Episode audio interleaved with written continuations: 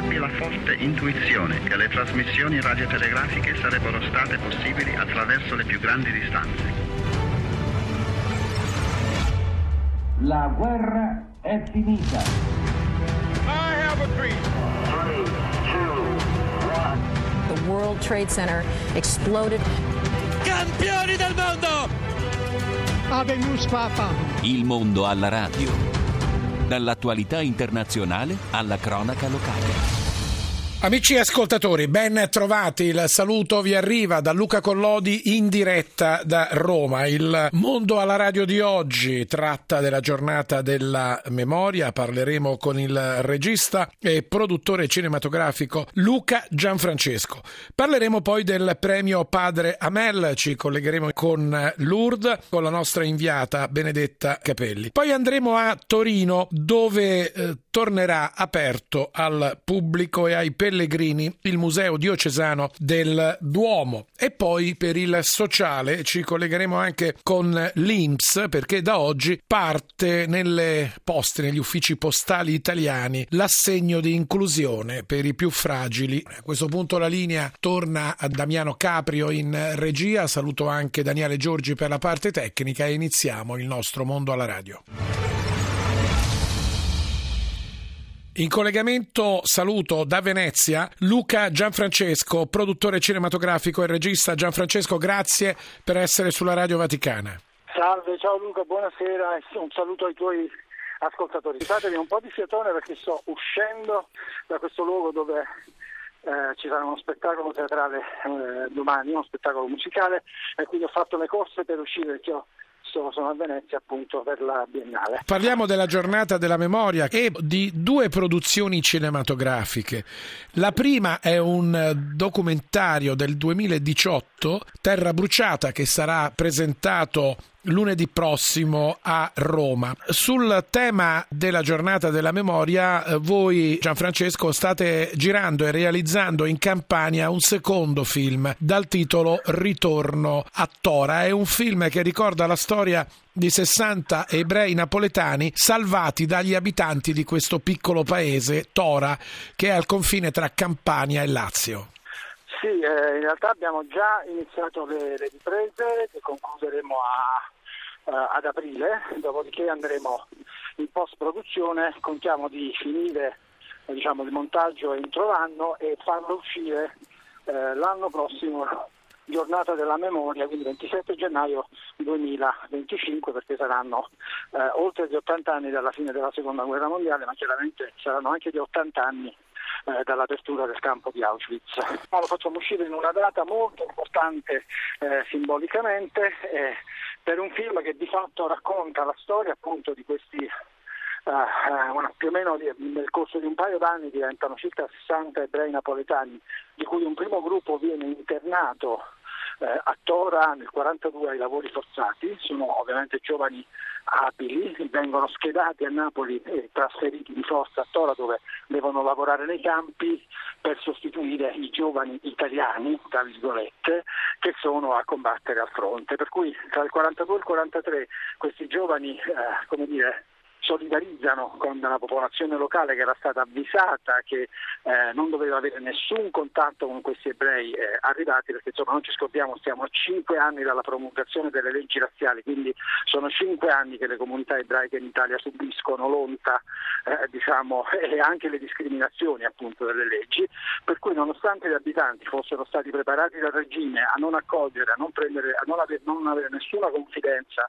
con questi alieni no? come venivano descritti iscritti arrivati in paese di fatto dopo pochi giorni capiscono che hanno a che fare con delle persone come loro e diventano, come dire, eh, scatta anzi una gara di solidarietà eh, per, eh, dire, a chi riesce ad aiutarli, per cui man mano questi, questi ragazzi, in questo, questo, primo nucleo di 36 ragazzi circa, eh, iniziano a chiamarsi le famiglie da Napoli che eh, tra il 42 e il 43 erano sotto le bombe, per cui insomma verso la, l'agosto del 42 eh, a Tora eh, il nucleo diciamo, di, di questa piccola comunità arriva a raggiungere il numero di 59 unità. Vengono salvati, eh, vengono ignorate le leggi eh, fasciste, ma vengono salvati soprattutto quando poi dopo l'8 settembre il paese, come tutta l'Italia, viene occupata dai nazisti eh, e quello è il momento più critico chiaramente per la piccola comunità di ebrei. E, anche in quella circostanza, anzi soprattutto in quella circostanza, gli abitanti di Tora danno prova di una grande solidarietà, di una grande fratellanza, di una grande umanità di fatto non denunciando la presenza degli ebrei in paese, uno ma agendo anche affinché i tedeschi non venissero mai a sapere che in quel luogo c'erano nascosti degli ebrei. Non voglio spoilerare troppo perché insomma se no ci bruciamo, bruciamo il, il, racconto del film, però in linea di massima il plot è questo. Sarebbe interessante capire come gli abitanti di Tora di allora hanno nascosto eh, diciamo, questi ebrei napoletani alle, al, ai tedeschi. E eh, questo lo, lo, lo, lasciamo nel film, altrimenti è finito. Certamente. No?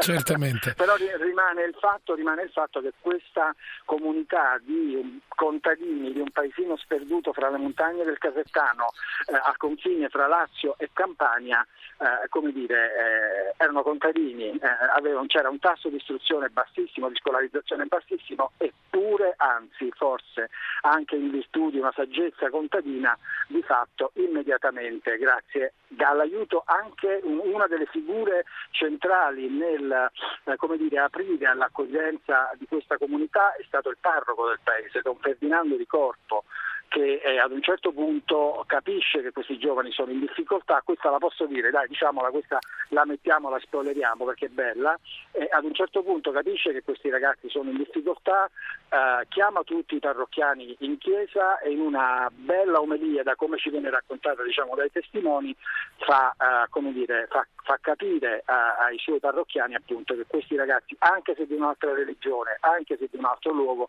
sono esseri umani esattamente come loro e quindi vanno accorti. Il giorno dopo il Signore di Tora, eh, eh, eh, praticamente esprimendosi nell'arte che conoscevano dire, meglio, no? quella della cucina, il giorno dopo davanti alle porte del, questo stanzone che era stato adibito eh, ad alloggio per questi primi eh, ebrei che arrivano, le donne di Tora gli fanno trovare delle torte e dei dolci davanti alla porta del, del, della, insomma, del luogo dove erano, dove erano, ospitati. Quindi insomma, questo la dice lunga sulla qualità umana diciamo, no, di questa piccola comunità. E quindi eh, a 80 anni da, appunto dalla fine della guerra e da Uh, l'apertura anche del campo di Auschwitz, il film uscirà il 27 gennaio, stiamo cercando di capire ancora perché ancora non è chiaro se lo facciamo uscire prima al cinema o facciamo prima un'uscita uh, diciamo così uh, televisione pay o free, vediamo, insomma comunque entro tutto, in tutto l'anno 2025 il film avrà varie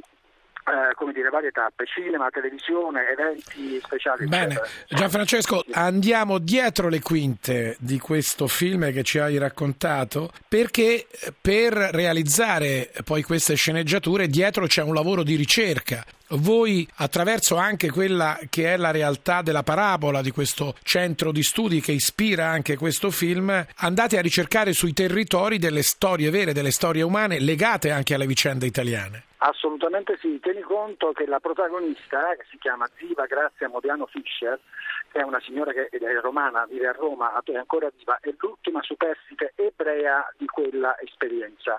Eh, eh, aveva dieci anni quando finì per tutta una serie di coincidenze a Tora.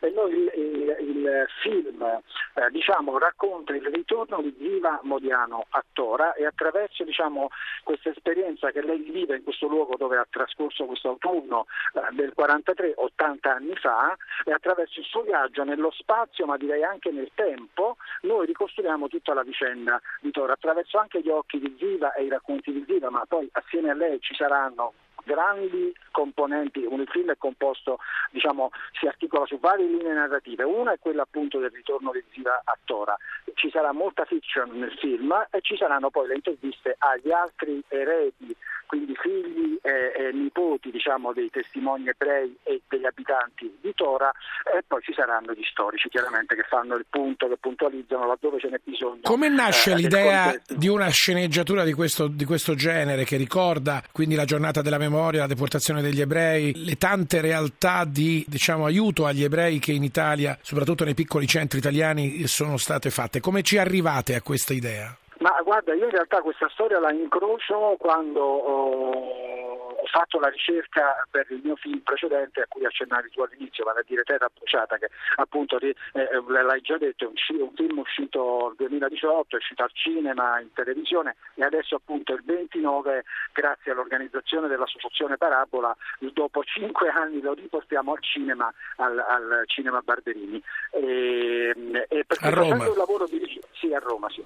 Per cui facendo il lavoro di ricerca per Terra Bruciata io ho incrociato questa storia. Io in Terra Bruciata racconto essenzialmente le primissime stragi naziste italiane avvenute cosa abbastanza sconosciuta eh, nel casertano, ma racconto anche i primi episodi di resistenza e quando nel film io vado a raccontare la resistenza, diciamo, per, l'ho divisa in due macro aree, resistenza civile e resistenza armata, per quanto riguarda la resistenza civile anche in Terra Bruciata c'è un piccolo capitolo dedicato a Tora dove ci sono due testimoni, Silva Grazia Modano Fischer e eh, un testimone del luogo che raccontano quello che succede a Tora, ma è una, è una pillola, quindi diciamo che intorno a Tora nasce da una costola di terra bruciata. Io come ho finito terra bruciata, quando ho capito l'importanza di questa storia, assieme agli storici abbiamo immediatamente iniziato ad approfondire il, il, la questione appunto oh, degli ebrei a Tora e adesso sono passati più di cinque anni, sono cinque anni che stiamo facendo ricerche, abbiamo trovato dei documenti eccezionali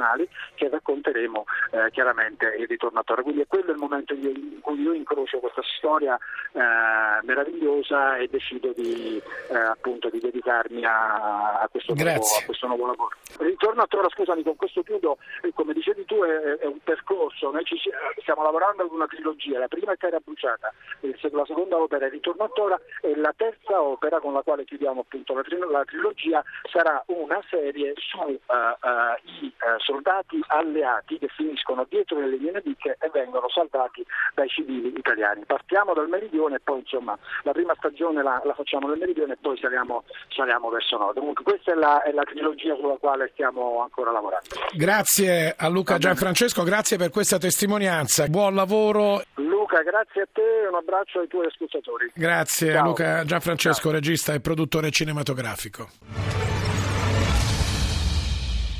Dalla giornata della memoria noi andiamo ora a Lourdes in eh, Francia, al santuario di Lourdes, il premio Padre Amel, un premio eh, che eh, ricorda il padre Jacques Amel, un premio promosso dalla Federazione dei Media Cattolici e intitolato proprio a padre Amel, il sacerdote ucciso a Rouen nel 2016 da estremisti islamici. È un premio che mette in luce le iniziative a favore della pace e del dialogo interreligioso. Il eh, premio italiano va alla giornalista Romina Gobbo per il suo articolo L'angelo delle donne pubblicato nel settembre dell'anno scorso sul Messaggero di Sant'Antonio.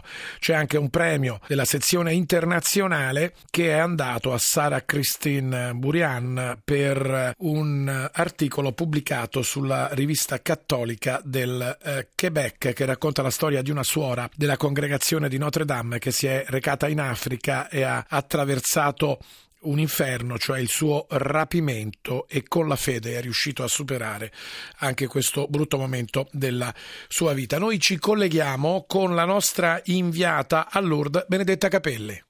Buon pomeriggio a te Luca, buon pomeriggio ai nostri ascoltatori. Nel pomeriggio di mercoledì si è aperta la 27 edizione degli incontri internazionali di San Francesco di Sales, tra l'altro nel giorno appunto della memoria di questo santo che è patrono eh, dei giornalisti. Eh, sono sostanzialmente due i temi che eh, si affrontano e eh, sostanzialmente è l'intelligenza artificiale e il sinodo sulla sinodalità. Entrambi sono provocazioni un po' per i media di, di oggi perché per i media cattolici soprattutto perché appunto l'intelligenza artificiale suscita eh, perplessità e dubbi ma anche apre a nuove frontiere, nuove ricchezze e il sinodo sulla sinodalità che si celebrerà poi nella sua fase conclusiva in Vaticano eh, il prossimo ottobre è eh, anche questo no? una, una, provocazione per, eh, per i, i, cristiani cattolici che appunto si confrontano con questa nuova modalità e ehm, dicevi giustamente tu che è stato consegnato questo premio eh, Amel. Jacques Amel, che era appunto un eh, sacerdote che è stato ucciso nel 2016 nella sua chiesa,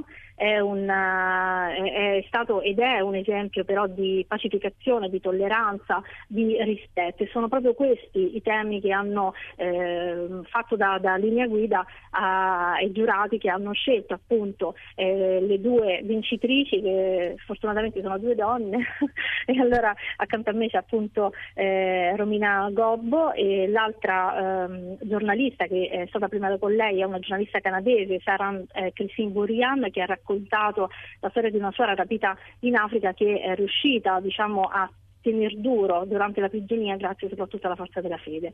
Ecco, allora io ehm, parlo con Romina e le chiedo veramente ehm, di raccontarci un po' come è nata la genesi di questo suo articolo per il Messaggero di Sant'Antonio che racconta eh, la storia del dottor Mukwege che è un medico congolese, premio Nobel per la pace 2018 e che è veramente è una storia molto bella interessante e che lei ha saputo raccontare eh, talmente bene che appunto è stata premiata. Allora innanzitutto benvenuta Romina. Grazie, buon pomeriggio, buon pomeriggio a chi ci ascolta. Allora, Denis Mukwege io l'ho incontrato, era in Vaticano, era andato dal Papa proprio per questa sua attività. È un ginecologo, opera in Congo, nella RDC, la Repubblica Democratica del Congo, dove lui tra l'altro è nato, ma eh, si è guadagnato l'appellativo di essere il medico che ripara le donne, perché in realtà lavora in una situazione molto particolare, cioè si occupa di tutte queste donne e ragazze che negli anni sono state violentate eh, veramente in maniera brutale dai vari gruppi armati che ci sono nel Congo. Dagli anni 60, quando è diventato indipendente, in realtà se lo stanno spartendo adesso almeno 120 gruppi armati. Perché mi interessa? Mi interessa perché da sempre mi occupo di, di queste tematiche, di diritti umani, poi ovviamente essendo donna queste cose mi sono particolarmente vicine. Lui è un uomo che non solo è impegnato appunto professionalmente, ma per fare questo ha messo a rischio anche la sua vita, infatti hanno provato ad ammazzarlo, quindi adesso vive blindato con la famiglia e direi che eh, bisogna dargli vita, insomma, io la chiamo scorta mediatica, ecco, facciamo conoscere quello che fa anche per proteggerlo in qualche modo. Nel tuo articolo, tra l'altro, Romina, c'è eh, il racconto che ti fa proprio il dottore della testimonianza di una donna salvata eh, grazie al suo intervento e che poi è diventata una sua collaboratrice. Sì, eh, questo è bello nel senso che c'è ovviamente una parte di aiuto medico che è quello in emergenza, la prima cosa, poi però c'è ovviamente la grande parte di aiuto psicologico perché dopo esperienze del genere pensare di tornare a vivere è quasi impossibile e invece poi appunto la rinascita. Lui ha anche un centro di formazione professionale, quindi chiaramente dà una mano a tutto tondo a queste donne, perché teniamo presente che donne violentate in questi paesi non potrebbero certo neanche più tornare a casa, no? la vergogna, lo stigma eh, quindi direi che è una, un'azione proprio a tutto tondo, una rinascita totale. Leggendo un po' la storia di Romina e del suo giornalismo di, di, di, con le scarpe consumate, se possiamo dire così, eh, anche perché è un uh, tipo di definizione che piace molto a Papa Francesco. Ecco, oggi queste scarpe consumate dove, dove vanno? Eh, sostenute dal riconoscimento del premio Mel? Allora, queste scarpe, io continuo a pensare che anche se cambiano i mezzi, il modo di, poi di fare giornalismo deve rimanere lo stesso, anche se lavori nei social non ha importanza.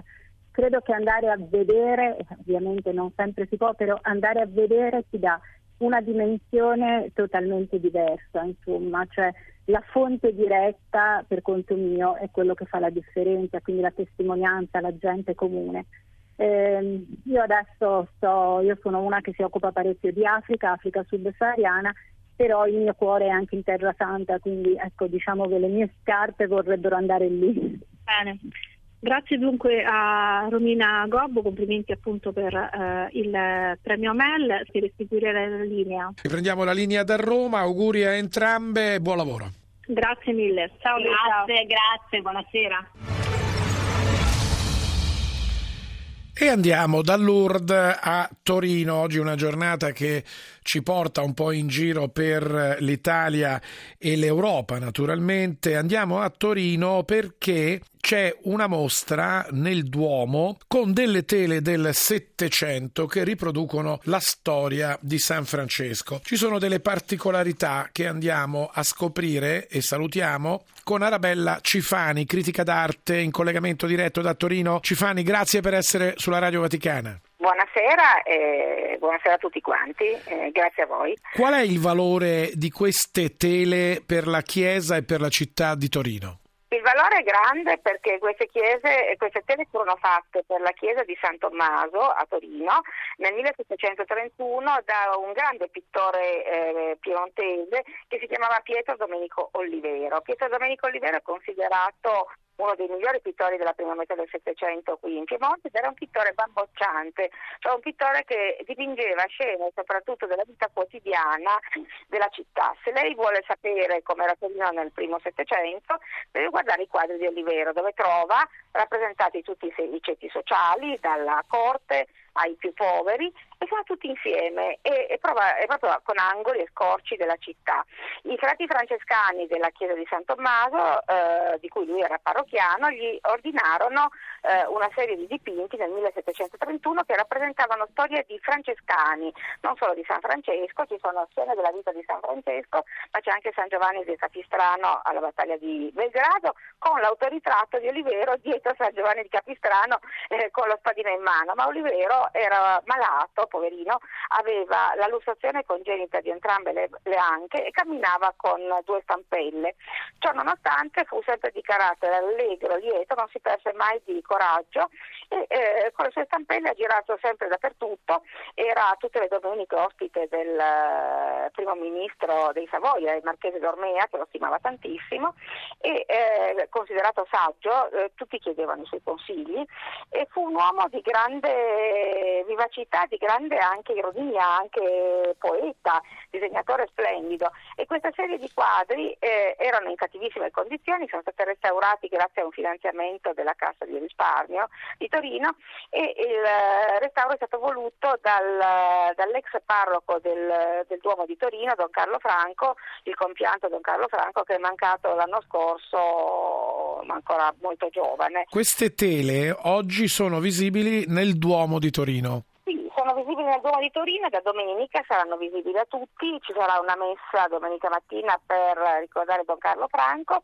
e alla sera un concerto. Il 7 di febbraio io terrò una conferenza in Duomo alle 17.30 per eh, parlare specificatamente di questi quadri che poi andranno nel Museo Diocesano, andranno a diventare delle preziose gemme di un bellissimo museo diocesano che c'è a Torino, eh, di cui Don Carlo era anche direttore e quindi eh, avranno il loro luogo poi nel museo. Cifani, abbiamo detto il valore di queste tele. Eh, qual è un altro valore, chiudiamo, del fatto di scoprire queste grandi ricchezze a livello locale? Sappiamo che poi l'Italia ha una storia locale che è fantastica, molto bella, sia sul piano artistico, sul piano spirituale, sul piano religioso e anche eh, civile. Guardi, eh, Olivero appartiene a una generazione di artisti eh, e a un'epoca molto felice che è quella che si apre dopo il 1706 a Torino, dopo la vittoria sui francesi, eh, la grande vittoria dei, del, di Vittorio Medio II sui francesi, eh, lei calcoli che il Piemonte sconfigge il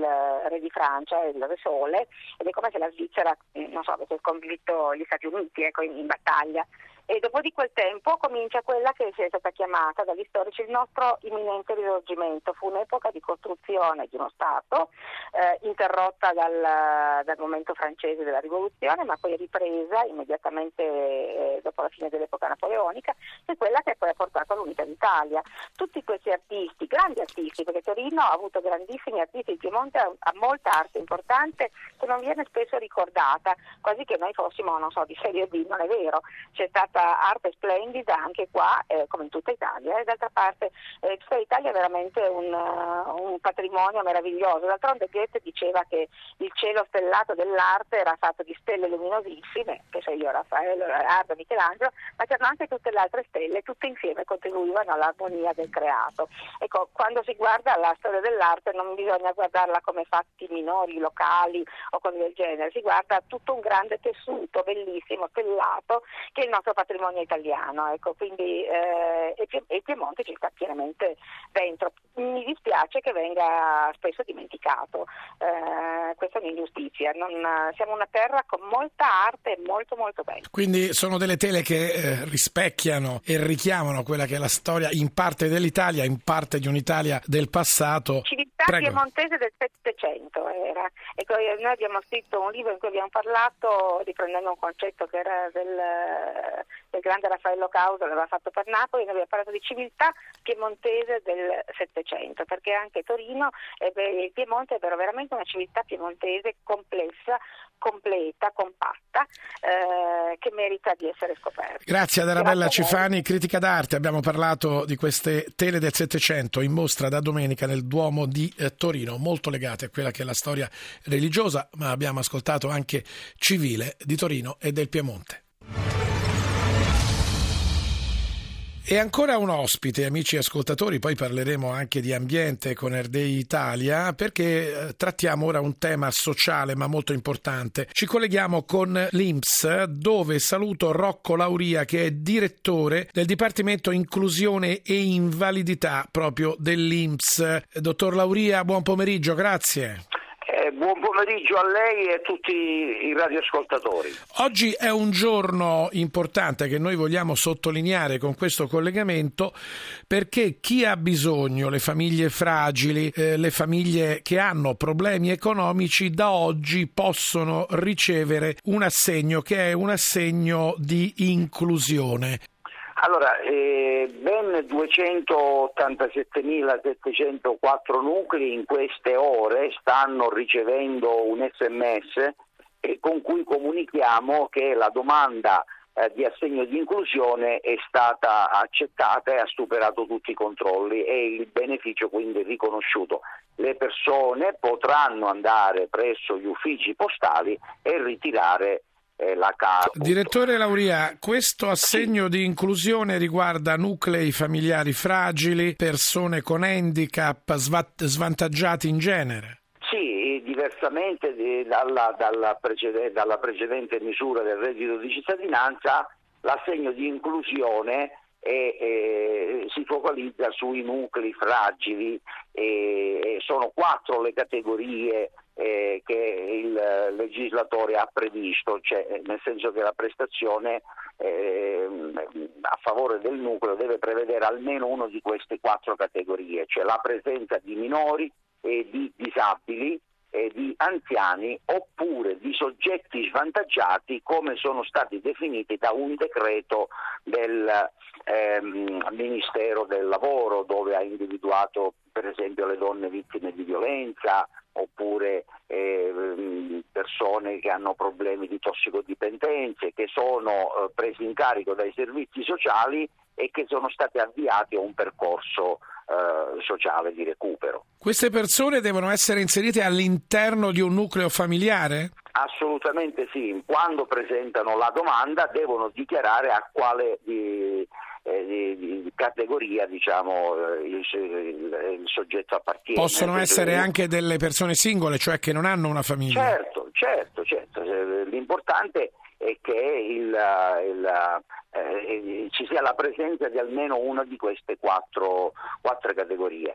Per motivi di, diciamo, di, di, di precisione ricordo che l'uscita dal reddito di cittadinanza ha coinvolto anche un'altra misura eh, che è attiva dal primo di settembre, che è il supporto formazione lavoro, che è destinato invece a quelli che sono detti occupabili, cioè le persone tra i 18 e i 59 anni, i 59 anni che diciamo, non, non, avendo eh, diritto all'ADI possono però eh, chiedere il, eh, un supporto economico in vista di un'attività di formazione eh, o di attivazione che li porti eh, diciamo, ad un percorso di, eh, diciamo, di, di, di, presa in carico per aumentare la probabilità di trovare un'occupazione. Direttore Lauria, ricordiamo in conclusione, quindi da oggi eh, chi avrà questo assegno di inclusione riceverà un sms e dagli uffici postali si potrà attivare la card per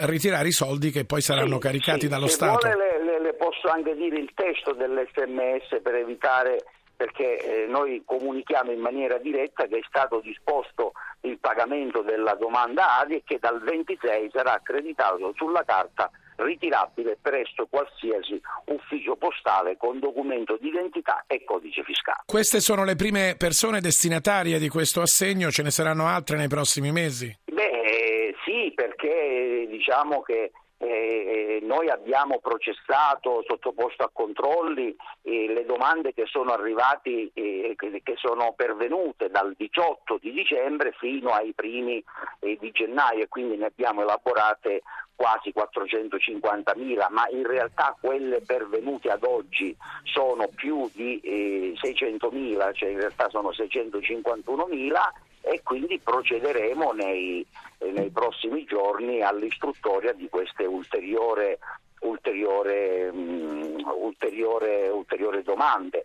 E, sono solo eh, diciamo, i primi pagamenti, quindi le persone per esempio che chiuderanno il procedimento entro il 31 gennaio, quindi presentazione della domanda, eh, istruttoria positiva, firma del cosiddetto patto di inclusione, riceveranno il primo pagamento invece il 15 di febbraio. Grazie direttore Rocco Lauria, torneremo magari a collegarci con voi dell'Inps per dare un aggiornamento su questo assegno di inclusione che è molto importante per, come abbiamo ricordato, gli svantaggiati, i nuclei fragili, i singoli fragili. Grazie e buon lavoro. Certamente, grazie a tutti voi. Buon lavoro all'Inps e noi ci fermiamo con un battiato dannata e poi Erde Italia, parliamo di ambiente.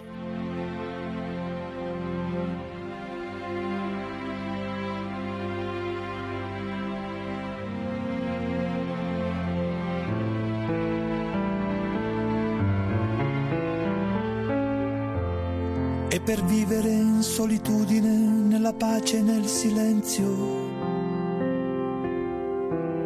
ai confini della realtà.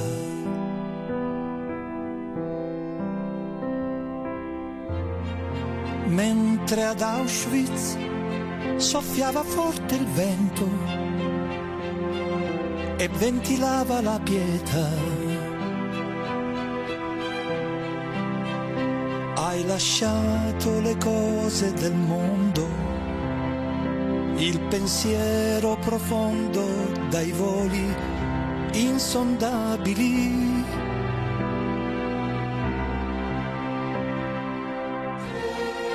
Per una luce che sentivi dentro le verità invisibili.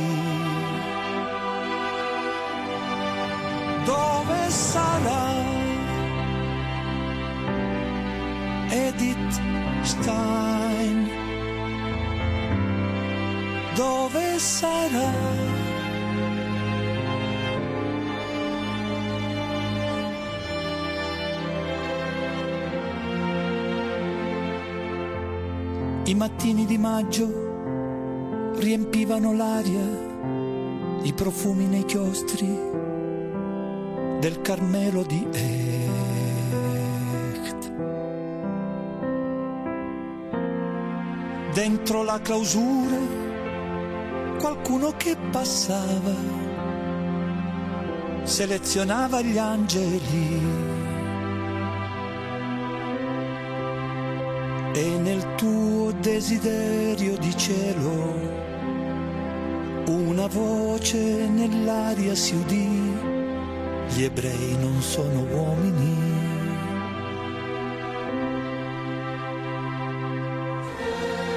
E sopra un camion o una motocicletta che sia, ti portarono ad Auschwitz.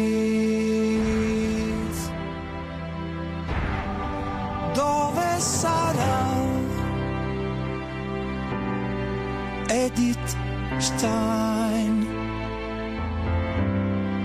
Dove sarà?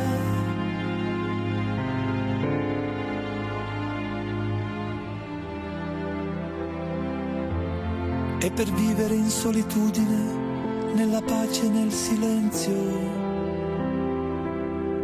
nel Carmelo di Echt.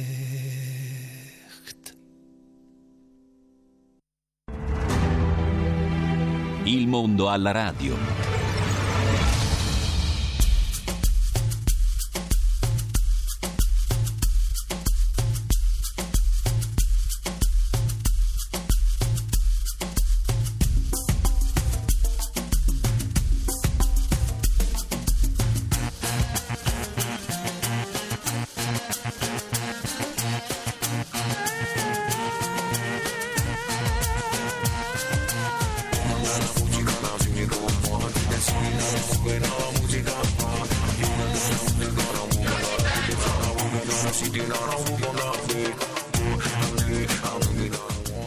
Tony Esposito, Ritmo della Terra, inizia RD Italia, lo spazio dell'accesso di Radio Vaticana. Grazie ancora a Daniele Giorgi con Damiano Caprio in regia, un saluto da Luca Collodi, ma un saluto anche a Tiziana Tuccillo, Giuliano Giulianini della redazione di RD Italia qua in studio. Buon pomeriggio. Ciao Luca, buongiorno, buon, buon... buon pomeriggio, più che buongiorno, buon, buon pomeriggio. pomeriggio Sono ancora questa mattina.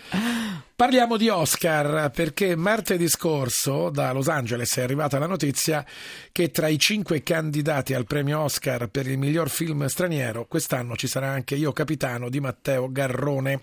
È un film che affronta il tema dei migranti e delle eh, migrazioni. E allora Tiziana, hai visto tu il film? Sì, Senz'altro sì. Sì, l'ho visto, è molto bello, lo consiglio. In breve racconta il viaggio di due giovani di 16 anni, due ragazzi senegalesi eh, che vivono il dramma dei migranti attraverso, attraversando appunto la Libia e il Mediterraneo con un sogno nel cassetto che è quello di diventare musicisti in Europa. Cioè, diciamo, questi ragazzi, eh, quello che mi ha colpito, che vanno via eh, dalla loro terra mh, dove diciamo che vivono in maniera dignitosa nel loro, nel loro villaggio, hanno una vita anche eh, serena, familiare, però decidono comunque di mettere soldi da parte e di eh, tentare questo sogno insomma, di andare in Italia eh, e eh, diventare musicisti. Diciamo che la differenza di questo film, vabbè, Garrone dice è un'odissea moderna e la, la differenza è che lui mh, mette la macchina da presa dall'altra parte, cioè è dall'Africa puntata verso eh, l'Europa, quindi diciamo è proprio un modo diverso eh, di, di porsi. Ehm, è una storia, ovviamente è una storia terribile perché questi viaggi di questi migranti durano anche anni e qualche volta ho letto dei commenti o qualche volta diciamo ah ma perché queste donne eh, partono incinte, vanno sulla barca, ma possibile che portano eh, un figlio così nella pancia? Invece è perché certe volte diventano, cioè rimangono incinte mentre fanno questo viaggio, perché questi viaggi durano anche due o tre anni, non è che sono viaggi brevi eh, film appunto che è candidato all'Oscar e, e insomma bellissimo da vedere, lo straconsiglio. Giuliano Giulianini invece ha visto un altro film candidato all'Oscar, un film giapponese che affronta il tema dello sviluppo sostenibile. Sì, diciamo noi, questo, anche questo film è nella cinquina dei film stranieri, ovviamente, insieme a quello di Garrone, è un avversario quindi del nostro film nazionale. Eh, noi abbiamo cercato in questi film candidati agli Oscar delle, degli elementi che siano un po' nostri, nelle nostre corde, quindi l'agenda 2030 dello sviluppo sostenibile. Perfect Days è un film, tra l'altro, di un maestro europeo, Wim Wenders, che però è ambientato in Giappone con attori giapponesi. Quello che ci ho trovato io è un po' l'analisi della, della, di una società che comunque è una città modernissima, giapponese, che quindi vive di, di ritmi frenetici, di tecnologia, eccetera, però il protagonista è un po' fuori dal suo tempo e vive in una maniera tradizionale, ama leggere, ama andare in bicicletta, ha anche una serie di, eh, di rapporti sociali eh, molto tradizionali, mangia sempre nello stesso posto, ha un rapporto con, con il locandiere, con la, con la, barista, eccetera, eccetera. E, ehm, gli altri film della cinquina, ora nessuno di questi è, è smaccatamente ambientale, questi film non sono non hanno il focus principale sull'ambiente, però come ascolteremo poi nell'intervista, eh, ormai ogni film affronta lateralmente una tematica eh, sostenibile. Quindi ce ne sono alcuni che mm, per esempio parlano di, di, ambienti educativi della scuola, dell'educazione, dell'integrazione degli, de, degli immigrati nelle scuole occidentali, questo per esempio The Teacher's Lounge, il candidato tedesco, e, e poi ce ne sono altri che parlano di olocausto, abbiamo sentito Battiato in apertura. Tiziana Tuccillo, non c'è Paola Cortellesi tanto decantato in questi ultimi tempi con C'è ancora domani, con tutto il tema eh, della parità di genere. È fantastico questo film, personalmente io sono andata a vederlo, non so se non l'hai visto ancora no, Luca, devi andare, visto. devi assolutamente andare. Ovviamente non parla solo di parità di genere, mm, secondo me tocca molti punti dell'agenda dello sviluppo sostenibile, mm, soprattutto non solo la, la parità di genere ma l'empowerment femminile, cioè questa è una donna donna eh, che non vede solo nella famiglia e nei figli, diciamo, eh, la sua realizzazione, ma nella cultura, no? nel, nel, dire devo eh, diventare acculturata e devo poi andare, adesso non voglio spoilerare insomma la fine del film perché poi lì la, il gancio, eh. però il diritto al voto che è stato talmente desiderato e che poi ha fatto cambiare tante cose in Italia. Ecco Luca che si sta preparando per dire qualcosa. Eh. La diciamo dopo l'intervista che Giuliano ci parla, perché poi c'è tutto il tema anche nel film, nei film temi ambientali che non so quanto sugli Oscar siano considerati? Poco, poco, diciamo lateralmente ci possiamo trovare qualcosa. Abbiamo fatto questo discorso già per i film di Venezia, eh, non ci sono film appunto puntualizzati sul temi ambientali. Abbiamo Però, su questo un contributo. Sì, abbiamo intervistato Boris Sollazzo, che è un collega, un giornalista, un critico cinematografico, quindi un, fi- un collega che si occupa di cinema, eh, però eh, l'ho, l'ho, l'ho, conosciuto perché ha presentato un suo libro su Diego Armando Maradona, quindi c'entra poco, anche se anche lui analizza, eh, si chiama Diego Politic, questa biblioteca edizione, questo libro che parla del, insomma, del, anche del Maradona, del Maradona, sociale, quindi attento a, all'economia del Sud America, ai poveri, eccetera. Però io poi ho approfittato, visto che lo conosciamo come giornalista ambientale, gli ho fatto delle domande sull'ambiente e il cinema, quindi le produzioni e anche i temi dei film. Ascoltiamo tematiche ambientali nei film e nell'industria cinematografica nel suo insieme. Ha visto negli anni un'evoluzione, mettere un piede dentro la porta di questo tema nel grande cinema, nella grande industria cinematografica? Altro che è forse l'elefante nella stanza che è comparso all'improvviso e che ha cambiato anche un certo modo di narrare. Il cinema non era sostenibile né come narrazione né come lavorazione, cioè la quantità di inquinamento che portava un film nei territori in cui veniva fatto era drammatico. Adesso adesso si è ossessionati al chilometro zero, dai set green, ci sono sostegni pubblici e privati a Hollywood come a Cinecittà per favorire i set green, per favorire i set meno inquinanti possibili e più sostenibili possibili. Questo devo dire negli ultimissimi anni, ma negli ultimi anni a livello di narrazione è enorme. Si è iniziato con la distopia, cioè con tutti quei film che raccontavano la possibile tragedia che si apriva nel momento in cui si fosse portato all'estrema conseguenza l'uso di certi combustibili combustibili, il continuare a, usare l'industria pesante, insomma l'ignorare il cambiamento climatico. Diciamo che più recentemente eh, il mainstream se ne è accorto dopo Deep Impact e l'alba del giorno dopo, no? quando noi abbiamo visto Morgan Freeman dover fare una lotteria per salvare solo i più ricchi perché il mondo, le acque si erano ribellate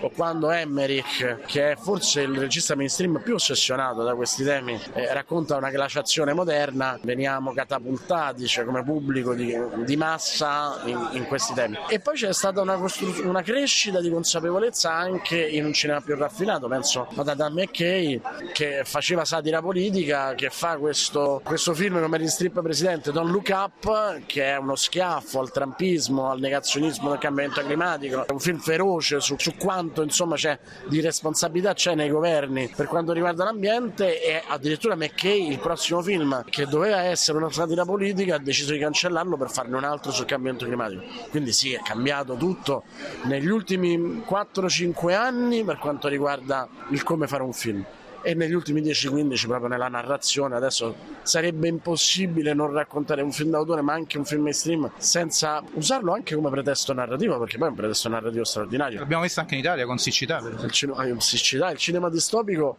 è un'opportunità anche nello storytelling. Io faccio un esempio dei fumetti. Da Never uno dei più bei fumetti italiani nasce da una tragedia ecologica cioè dal tentativo di fermare con una testata nucleare una sorta di fracking eh, di massa su, su, tutto il territorio mondiale. Quindi sì, è cambiato tutto. Cioè, prima non era un tema, prima se si faceva un film distopico erano alieni o qualcosa del genere, adesso è l'elefante nella stanza che è comparso d'improvviso. Interessante questa intervista di Giuliano Giulianini a Boris Sollazzo sul tema cinema e ambiente. Magari ci, ci ritorniamo, Tiziana sì? e Giuliano, anche sì. su questo. Permettetemi una domanda. Gli Oscar certamente sono un momento molto importante, tra l'altro il 10 marzo ci sarà la sì. notte degli Oscar. Ora però, vedendo un po' i titoli eh, e i temi, ad esempio le migrazioni, ad esempio il tema dello sviluppo sostenibile, il tema eh, della difesa della, della, donna, delle violenze sulla donna, della parità di genere. Mancano film che apparentemente possono essere meno impegnati, film di avventura, film di fantascienza, film storici che possono anche rileggere avvenimenti storici del nostro tempo. Allora la domanda che vi faccio, gli Oscar sono un momento importante, fondamentale, perché certamente comunque portano dei valori, ma non c'è il rischio che in una scelta di questo genere vi sia anche un elemento e una lettura politica e ideologica di quella che è la realtà di oggi? Ma, Tiziana e Giuliano. Sicuramente, ehm, come anche in intervista ha detto Paolo Coltellesi, lei ha, per esempio ha scelto questo film in bianco e nero di ambientarlo appunto in un periodo in cui eh, la disparità e i diritti non c'erano le donne, però ha proprio fatto questa scelta eh, perché eh, ancora oggi molti di quei temi eh, sono, cioè, passano in secondo piano. Eh, allora, puntare il faro, secondo me, puntare appunto l'attenzione eh, anche con il cinema, che è una cosa leggera, no? Cioè il cinema è considerato, io vado al cinema per passare una serata e per eh, vedere qualcosa, eh, sì, che mi fa riflettere, ma che magari mi fa anche appunto divertire. Invece, secondo me, ecco, puntare, appunto, fare sì che questi film possano creare delle discussioni, creare dei momenti di riflessione ma secondo me è, è un aiuto importantissimo che eh, questo può dare a, alla cultura. Giuliano. Guarda, il, il, cinema in realtà l'ha, l'ha, sempre fatto. Io ti ricordo che il film che credo che abbia fatto il più grande incasso della storia è Avatar ed è un film di fantascienza, di intrattenimento, sì pieno di esplosioni, pieno di, di scene d'azione, però in realtà poi c'è la lettura ecologica, quindi questo mondo eh, incontaminato che viene sfruttato dalla, dagli alieni cattivi, che poi erano esseri umani, per le risorse minerarie, e poi l'altra lettura che era la, lo sfruttamento, la, la, cacciata di questi eh, nativi, in cui qualcuno ci ha visto i nativi americani, qualcun altro ci ha visto gli indigeni dell'Amazzonia, però insomma il film veicolava in una maniera ludica dei messaggi ecologici e sociali. E questo è sempre avvenuto nel cinema. Tutti i western maturi diciamo non quelli proprio de- degli esordi del cinema ma tutti i western maturi avevano sempre comunque una denuncia del fatto che eh, la, la, la, insomma, gli indiani quelli che una volta chiamavamo indiani adesso sono nativi sono stati ribattezzati nativi americani eh, hanno subito una, Nella nostra infanzia molti stavano dalla parte dei cowboy, dei cowboy eh, ma molti stavano anche dalla parte degli indiani. Comunque Luca, stavamo quindi... chiacchierando con, con Giuliano l'altro giorno quando preparavamo, preparavamo insomma, questa puntata e io mi sono ricordata che uno dei primi film che io ricordo e che mi è rimasto impresso nella mente, non scorderò mai, è Uccelli di Alfred Hitchcock, che non so se tu l'hai visto, ma del 1963.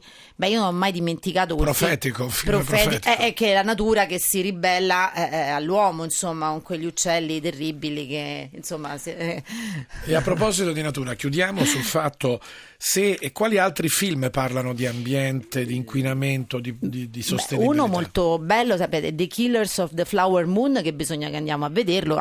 Tanto è il film, ultimo film di Martin Scorsese, eh, dove recitano Leonardo DiCaprio e Robert De Niro, quindi già questo eh, diciamo, è una garanzia. Ed è ambientato negli anni 20, eh, la popolazione più ricca d'America erano gli indiani Osage de, dell'Oklahoma e in quel momento gli idrocarburi stavano per diventare appunto la risorsa più importante importante.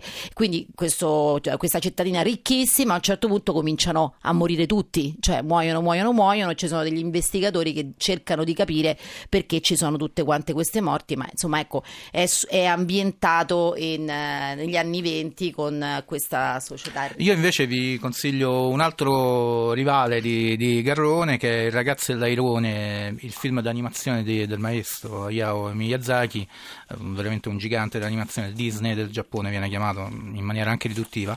Ehm, qui l'ambiente è un po', un po', nascosto in altre tematiche, però nel, nel, suo cinema ci sono sempre stati eh, nel racconto favolistico, che di solito è un, è un, racconto di formazione di giovani che passano dall'età immatura a quella matura, ci sono sempre elementi di, di ambiente, quindi di inquinamento, che eh, le persone diventano cattive insieme all'ambiente che viene deteriorato. Io adesso non, non svelo più di tanto, però insomma andatelo a vedere. Grazie a Tiziana Tuccillo, a grazie a Giuliano Giulianini. Andiamo al cinema tutti quanti, sì, chiudiamo sì. la trasmissione e ce ne andiamo. Magari a casa abbiamo anche qualche vecchia cara cassetta da mettere per vedere un film. Eh sì, sì, eh, eh, stavo pensando a Balla con Lupi, un altro western eh, che sì. ha proprio una, un, un, afflato ambientalista e diciamo sociale anche. Quello però l'abbiamo visto varie volte già. Eh. Grazie Erde Italia, da Luca Collodi, da Damiano Caprio, da Daniele Giorgi, grazie e grazie per aver ascoltato Il Mondo alla radio della Radio Vaticana.